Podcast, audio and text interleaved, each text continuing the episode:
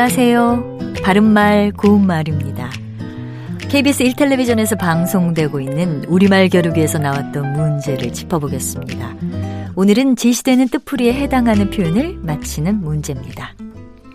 고유어 동사로 여러 사람이 내기 따위를 할 때 그중 어떤 두 사람 사이만은 승부 계산을 따지지 않다라는 뜻과 편이 되다라는 두 가지 뜻이 모두 들어있는 삼음절로 된 표현 무엇일까요?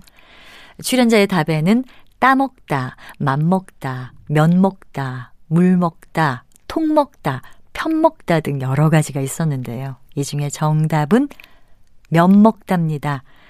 면먹다의 기본 의미는 어떤 사람이 다른 사람과 또는 둘 이상의 사람이 같은 편이 되답니다.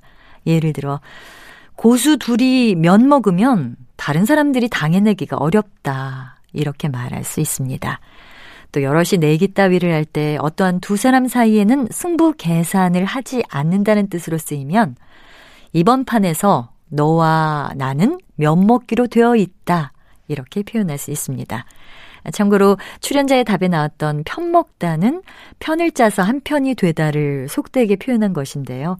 뜻풀이에 나왔던 두 개의 뜻 중에서 다른 한 뜻이 없을 뿐더러 또 편은 한자이기 때문에 정답과는 거리가 있습니다.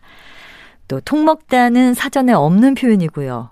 따먹다는 바둑이나 장기, 돈치기 따위에서 상대편의 말이나 돈 따위를 얻는다는 뜻입니다. 바른말 고운말 아나운서 변희영이었습니다.